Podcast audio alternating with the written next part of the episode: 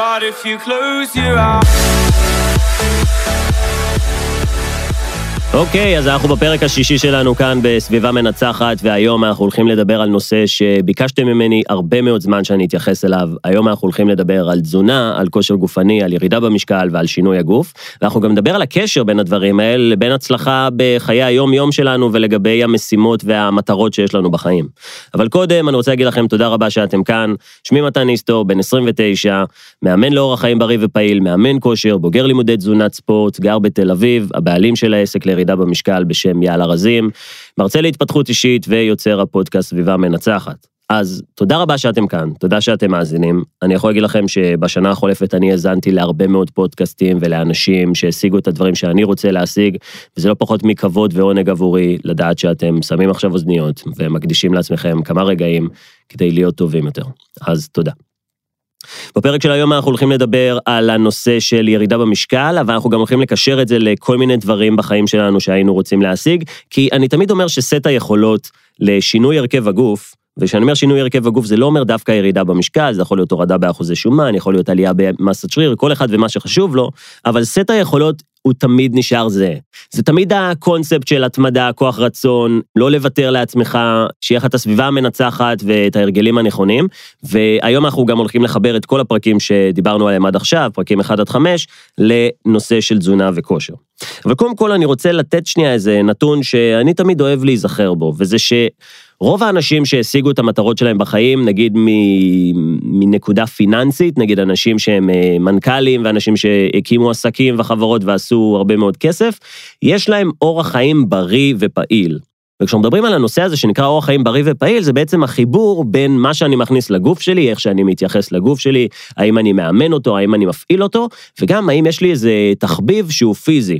עכשיו, תחביב שהוא פיזי, רק שנבין שנייה על מה אני מתכוון, זה אומר שאני אשכרה נהנה מללכת ולעשות אימון. אני באמת אוהב את זה, אני הולך לרוץ כי כיף לי, ולא כי אני צריך או חייב, או כי אני חייב להוריד במשקל או דברים כאלה, באמת שבא לי לעשות את זה. ותמיד שאלתי את עצמי, אמרתי לעצמי, אני רוצה להיות uh, מנכ"ל של חברה מאוד uh, מצליחה, אני מתן, ואמרתי, אני רוצה כמובן למדל מנכ"לים אחרים. אני רוצה להבין איך זה שאותו בן אדם, הוא גם מנהל 100 עובדים, גם מרוויח הרבה מאוד כסף, גם מצליח להגשים את עצמו ברמה העסקית, והוא גם בכושר גופני מאוד גבוה. ותמיד השאלה שלי הייתה, מה בעצם היה קודם?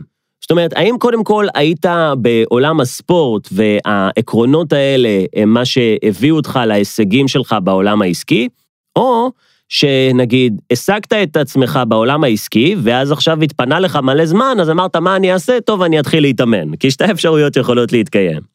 אז האמת שבאמת בדקתי את זה, וכמעט באופן גורף, האנשים שהצליחו להגשים את עצמם במטרות אחרות שהן לא הגוף שלהם, היה להם בסיס של משמעת שקשורה לאימונים ולתזונה. תראו, הכל קשור להכל. אני תמיד אומר שמי שרוצה להשתנות מבחוץ, צריך להשתנות קודם מבפנים, והדוגמה הזאת ממש עושה סדר בזה. אנשים שמקדישים זמן לעצמם ולמה שקורה עם הגוף שלהם, ולאהוב את עצמם, ולהתאמן תחת הכותרת של אני רוצה להשתפר, אלה אנשים שיכולים אחר כך לקחת את אותם עקרונות וליישם אותם בכל סגנון אחר בחיים שלהם, והם יגיעו לאותם התוצאות. ולכן אני אתן לכם טיפ. אם אתם יום אחד רוצים להרוויח הרבה מאוד כסף, תתחילו להתאמן. ואם אתם לא עולים על הקשר כרגע, אתם תעלו על הקשר בהמשך, כי כדי להרוויח הרבה מאוד כסף, אתם צריכים משמעת, אתם צריכים מטרה, אתם צריכים תוכנית, אתם צריכים סביבה מנצחת, אתם צריכים הרגלים נכונים, ואלו בדיוק אותם הכלים שאם תרכשו אותם על ידי תהליך של ירידה במשקל ושינוי הרכב הגוף, ואז תיישמו אותם, נגיד, בעולם העסקי, אתם תגיעו לתוצאות מדהימות. אז כשאנחנו מדברים על מטרה בהיבט הפיזי, אני אנסה לפשט את זה, ניתן שתי אפשרויות. נגיד, אופציה אחת זה שאני רוצה להוריד במשקל. להוריד במשקל, הרבה אנשים לוקחים את זה אולי לכיוון שהם לא בדיוק מבינים על מה אני מתכוון, זה יכול להיות הורדה באחוזי שומן, זה יכול להיות הצהרת היקפים, זה יכול להיות פשוט להיות מה שנקרא קטן יותר או פחות יותר. והאופציה השנייה זה להיות גדול יותר, שזה עלייה במסת שריר, זה להגדיל את היקפי השרירים, הרבה פעמים אני מוצא גברים שרוצים לעשות את זה, אבל יש לי גם נשים שעוברות תהליך דומה. וצריך להבין שלכל מטרה יש תוכנית פעולה אחרת. אני תמיד מדבר על זה, מטרה, תוכנית וביצוע. אז המטרה שלי, נגיד, היא עלייה במסת שריר, והמטרה שלי, נגיד שזה הורדה במסת השומן, התוכניות הן שונות. ואנשים מתבלבלים, אז אני שנייה אעשה את הסדר. היום אנחנו הולכים לדבר בעיקר על ההבדל בין התוכנית, כי מטרה לכל אחד יש, והביצוע זה בעצם מה שאנחנו מדברים עליו במשך כל הפודקאסט, זה היכולת שלנו להתמיד וכוח רצון וסביבה ושינוי הרגלים. אבל עכשיו אני רוצה להתעסק באמת בתוכנית, כי זה משהו שהוא טכני פרקטי, אז אתם גם יכולים להוציא דף ועט ולרשום לכם. הבעיה של רוב האוכלוסייה זה עודף משקל. האמת ש-50% מהישראלים נמצאים במצב של עודף משקל, וזה מצב שהוא מאוד בעייתי. ואגב, על פי סטטיסטיקות, הנתונים האלה רק הולכים לעלות. וזה די הגיוני, כי ככל שהטכנולוגיה הולכת ומשתפרת, אנחנו צריכים לעשות פחות ופחות ופחות כדי להזיז את עצמנו. אני תמיד אומר שכשהייתי קטן, אז לפחות uh, בשביל uh, לנסוע על קורקינט הייתי צריך להזיז רגל אחת, היום אני מזיז את האגודל, עוד מעט זה גם יהיה בצורה טלפתית. ופעם אם הייתי רוצה לאכול בחוץ, אז הייתי אשכרה צריך לצאת לחנות. היום יש לנו אנשים שירכבו על אופניים בטירוף בגשם כדי להביא לנו את האוכל כמה שיותר מהר. אז שלא נדבר על זה שאנחנו זזים פחות, אנחנו בטח גם אוכלים מאכלים שמה שנקרא יותר דחוסים אנרגטית. ואני רוצה להסביר מה זה המושג הזה, כי דחוס אנרגטית זה בעצם אומר את הדבר הבא. אתם יכולים גם לרשום את זה. זה אומר שלמוצר יש נפח קטן וערך קלורי גבוה. זה אומר שמנגנוני הרעב והשובע שלי בהרבה מאוד מובנים עובדים על נפח. בואו ניקח שנייה את הנושא של אה, ניתוח בריאטרי. ניתוח בריאטרי זה ניתוח לקיצור קיבה. ובניתוח הזה אומרים דבר כזה, אותו בן אדם, הוא נמצא בעודף משקל והוא לא מצליח, מה שנקרא, לסגור את הפינה של עצמו עם אוכל, אז אנחנו נעשה דבר כזה. אנחנו נפתח לו את הקיבה, את הגוף, ואנחנו נקטין לו את הקיבה, ואז כתוצאה מזה שהנפח של הקיבה שלו יקטן, הוא יגיע לתחושת שובע מהירה יותר. וזה באמת עובד, ואני לא אכנס שנייה לנתונים הסטטיסטיים שאנשים אחרי ניתוח לקיצור קיבה חוזרים למשקל שלהם, והסיבה היא פשוטה כי הם לא שינו הרגלים, מה שנקרא הם לא החליפו תקליט, או איך שמישהו פעם אמר לי, הניתוח הבריאטרי הבא צריך להיות במוח. אבל אני לא רוצה לדבר על זה, העיקרון של הקטנת הקיבה עובד טוב מאוד לתחושת השובע, כי אנחנו נהיים שבעים מנפח.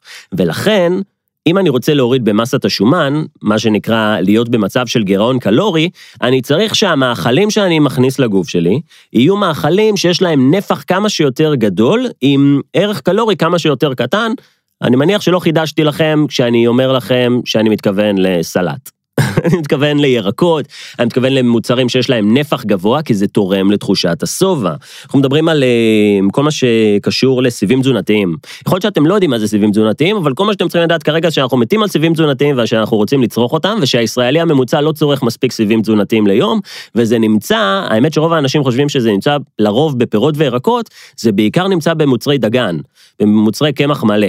ואנחנו גם צריכים לשים לב לכל הנושא של לחמים, כי היום שיגעו לנו את השכל עם כמות הלחמים שיש בחוץ, כי יש לנו לחם אה, מלא, קל, שיפון, כפרי, שחור, אה, ולחם עם כזה עם שבעת גנים, ואנחנו כבר לא יודעים במה לבחור, אבל אם המטרה שלי היא להכניס כמה שפחות קלוריות, אני תמיד ארצה לבחור בלחם קל. אז אני מקווה שעשיתי לכם סדר רק בזה, ולא את כל שאר סוגי הלחמים, הם הרבה פעמים עם ערך קלורי מאוד גבוה ביחס לפרוסה, ואנחנו קונים את זה בגלל שזה נתפס כמאוד בריא. וזאת הבעיה שיש הרבה מאוד פעמים. תראו, אני לא אכנס כרגע למה ההגדרה שלנו למוצר בריא, אבל יש הרבה מאוד מוצרים שהם גם בריאים וגם משמינים. אבל בואו נבין שנייה את הבעיה. הבעיה זה עודף משקל. ואגב, הסתדרות הרפואה בישראל החליטה דבר כזה, שכמו בארצות הברית וכמו באירופה, השמנה זה מחלה.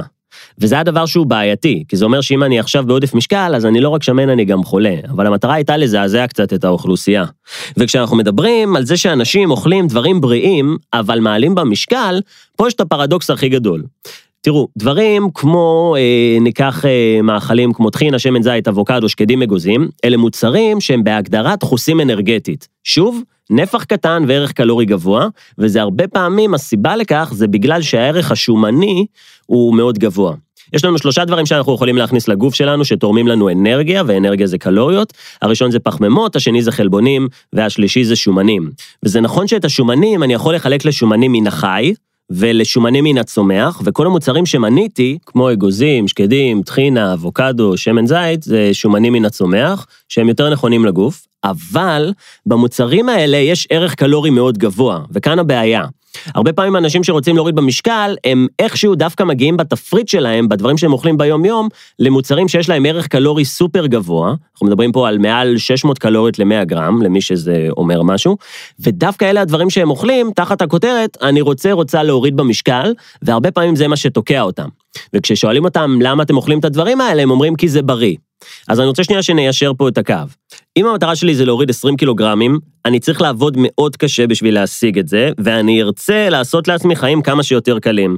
ובגלל שהבנו שמנגנוני הרעב והשובע שלנו עובדים גם על נפח, מכאן גם הנושא של ניתוח בריאטרי, אנחנו רוצים לצרוך מוצרים עם נפח כמה שיותר גדול וערך קלורי כמה שיותר קטן, ולא לעשות בדיוק את ההפך. אני אגיד לכם מי האנשים שאני רוצה שיאכלו בדיוק את ההפך, שיאכלו מוצרים שיש להם נפח קטן וערך קלורי גבוה, זה האנשים בקבוצה השנייה, שזה אחוז קטן מהאוכלוסייה, זה אלה שרוצים לאכול יותר. זה אלה שרוצים להיות במה שנקרא עודף קלורי, הם רוצים להיות גדולים יותר, רוצים לעלות במסת שריר הרבה פעמים, והם לא מצליחים להגיע לכמות הקלוריות היומית, כי הם מה שנקרא אוכלים הרבה מאוד מאכלים שסותמים אותם, ואז הם כבר לא רעבים. ואני רוצה שאותם אנשים יישארו רעבים כל הזמן. אז להם אני כן אתן את הדברים האלה, להם אני כן אתן את כל הנושא של האגוזים, טחינה, אה, שמן זית אה, ודברים כאלה, כי הם מקבלים ככה הרבה מאוד קלוריות, שזה מה שהם צריכים, אבל הם נשארים רעבים. אבל אוי ואבוי לאותם אנשים שרוצים להוריד במשקל ויצרכו את הדברים האלה. אז אני מקווה שרק הדבר הזה עושה לכם סדר. הדבר הבא שאנחנו הולכים לדבר עליו זה כל הנושא בעצם של פעילות גופנית, של ספורט. אם החלק הראשון היה בעיקר תזונה, עכשיו יותר נדבר על העניין הגופני, ובהמשך גם נדבר על כל מה שקשור לשעות שינה, אה, נדבר על עישון ונדבר גם על אה, שתיית אלכוהול, או בעצם על כל מיני דברים שאנחנו מכניסים לגוף שלנו, שעדיף שלא נעשה. אבל בכל מה שקשור לפעילות גופנית, אני תמיד אומר דבר כזה. הפעילות הגופנית הטובה ביותר שאנחנו יכולים לעשות, זה האימון שאנחנו יכולים להתמיד איתו למשך זמן. זה אומר את הדבר הבא, יש הרבה אנשים ששונאים לרוץ, אבל מסיבה כלשהי הם כל הזמן אה, יוצאים לריצות, בין אם זה בחוץ או על הליכון, ואני שואל אותם, תגיד, למה אתה עושה את זה אם אתה שונא את זה? אז הם אומרים לי, כדי לשרוף קלוריות, כדי להוריד במשקל. פה אני אומר, אוקיי, שנייה, כנראה שבאמת יש פה עניין של חוסר הבנה. תראו, המשקל שלנו, אם אנחנו רוצים להוריד אותו, הוא תמיד ישתנה כתוצאה בעיקר מהתזונה. ולכן אני תמיד אומר שאנחנו לא עושים אימון כדי לשרוף קלוריות, ולהרבה אנשים קשה לקבל את הקונספט הזה. בוא נגיד שאני יכול לעשות אימון אה, משקולות, ובאימון משקולות, תקשיבו, זה די קשה לחשב את ההוצאה האנרגטית.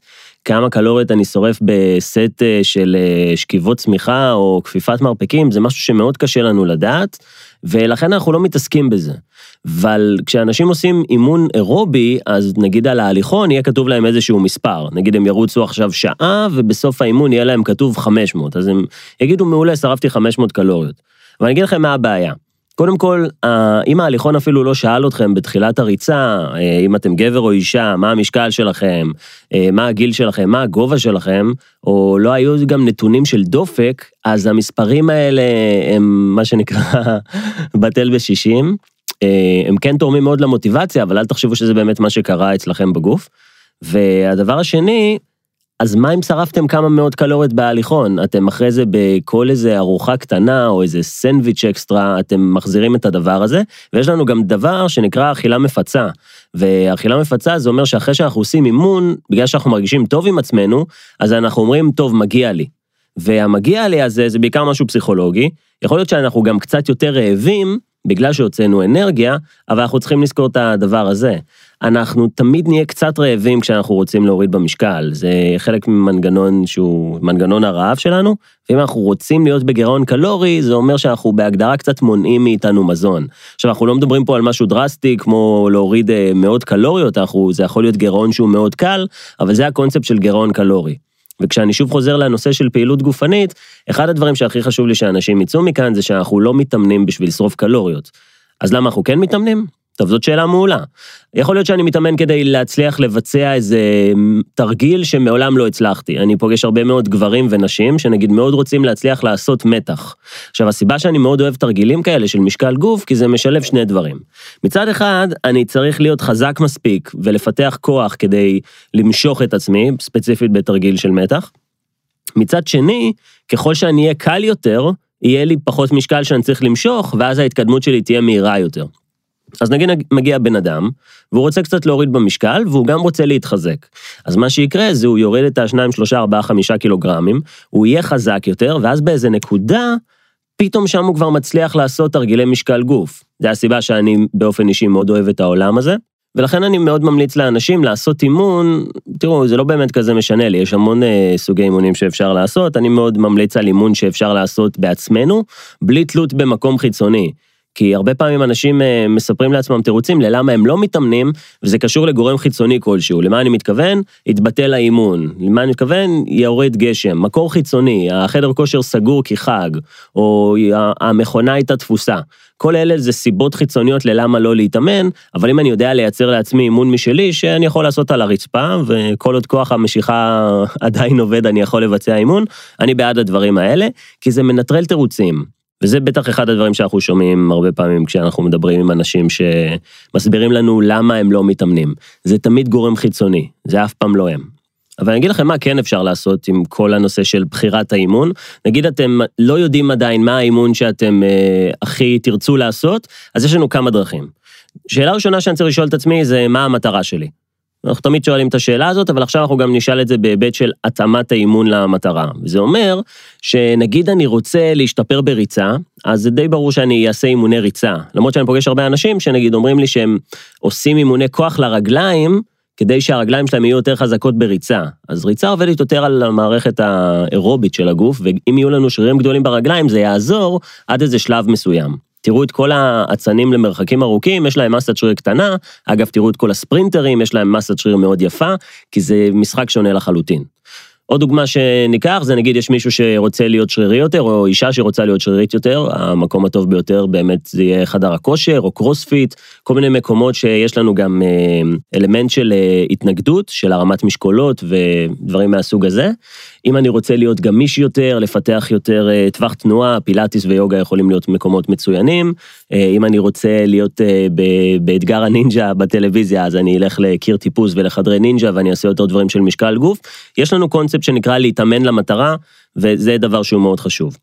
אבל אחרי שבחרתי, אז נשאלת השאלה כמה פעמים אני רוצה להתאמן בשבוע, כמה אימונים, מה עם זמני מנוחה, מה זה סטים? ומה זה חזרות? ומה זה חלוקת הגוף לאזורים, ואנחנו לא נצליח להיכנס לזה כרגע, זה נושא שהוא מאוד גדול, ואז גם אני אתחיל להיכנס לאיזושהי נישה שהיא יותר חדר כושר, כי יש גם נישה ענקית, שאני מודה, זה פחות התחום שלי, נגיד עולם הריצה. אה, עולם, אה, יש לנו ריצה למרחקים ארוכים, יש לנו מרחקים קצרים, יש גם שחייה ואופניים וטניס וכל כך הרבה משחקים. אה, אז אנחנו לא ניכנס לזה, ולכן כל המטרה זה לתת לכם קווים כלליים. אז זה לגבי הנושא של האימון. אני רוצה להספיק לדבר על עוד שני נושאים, שהדבר הראשון זה שעות שינה. והרבה אנשים לא לוקחים יותר מדי אה, ברצינות, או מקשרים את החשיבות של שעות שינה לאימון שלהם. אני אגיד לכם דבר כזה, אנשים שהם באמת מאומנים, הם מתפתחים וגדלים רק בזמן המנוחה. האמת שזה נכון לכולם. בעצם מה שאנחנו עושים באימון זה שאנחנו גורמים לעצמנו לנזק, אנחנו בהגדרה גורמים לגוף לנזק, אנחנו גורמים לאיזשהו קרע בשריר, ועכשיו אנחנו חייבים לדעת מה שנקרא לשחרר, אנחנו צריכים לנוח. זה גם במרחק בין אימון לאימון, נגיד היום יום ראשון ועשיתי אימון מאוד עצים, אז עדיף לי לקחת איזשהו יום מנוחה ואז לעשות אימון ביום שלישי, כדי באמת לתת לגוף לנוח. אז המנוחה זה גם הזמן בין האימונים, אבל גם בהיבט הזה זה שעות שינה. וכשאנחנו מדברים על שעות שינה, יש לנו שני דברים שאנחנו צריכים לזכור. יש לנו את משך השינה ויש לנו את איכות השינה. עכשיו, משך השינה זה הכי קל, זה בין 7 ל-9 שעות, כי אנחנו מדברים פה על מחזורי שינה, ובלי להיכנס יותר מדי לנושא הזה, כי זה פרק שלם בפני עצמו, יש לנו, אה, אנחנו צריכים לישון משהו כמו חמישה מחזורי שינה. ומחזור שינה הוא בערך שעה וחצי. אז אתם תגיעו לשבע וחצי שעות שינה, וזה המינימום, אה, ובגלל זה ההמלצה של בין 7 ל-9 שעות שינה בלילה. אבל הדבר החשוב, אולי אפילו גם חשוב יותר, זה איכות השינה. אתם יכולים לשכב במיטה ולישון שאתם לא בטמפרטורה המתאימה, או שאתם כל הזמן מתעוררים, או כי יש לכם איזה בן בת זוג שכל הזמן אה, משחררים לכם איזה בעיטה בטעות בלילה, או שיש אנשים שהם גם הולכים לישון מאוחר, ואז הם קמים גם די מאוחר, נגיד הם מתעוררים בתשע, עשר כזה. עכשיו, כבר יש אור בחוץ ויש רעש מבחוץ, ואם אתם כבר עם אור בתוך החדר ורעש בתוך החדר, משבע בבוקר, ואתם, חלק מזמן השינה שלכם הוא כבר לא איכותי כמו אמצע הלילה, זה ישפיע. ולכן רק לעשות דברים כמו לשים וילונות חשוכים בחדר כדי שלא ייכנס אור מבחוץ, או להיפרד מבן או בת הזוג כדי שתישנו טוב יותר בלילה, אה, אלו דברים שכבר יקדמו את שעות השינה שלכם.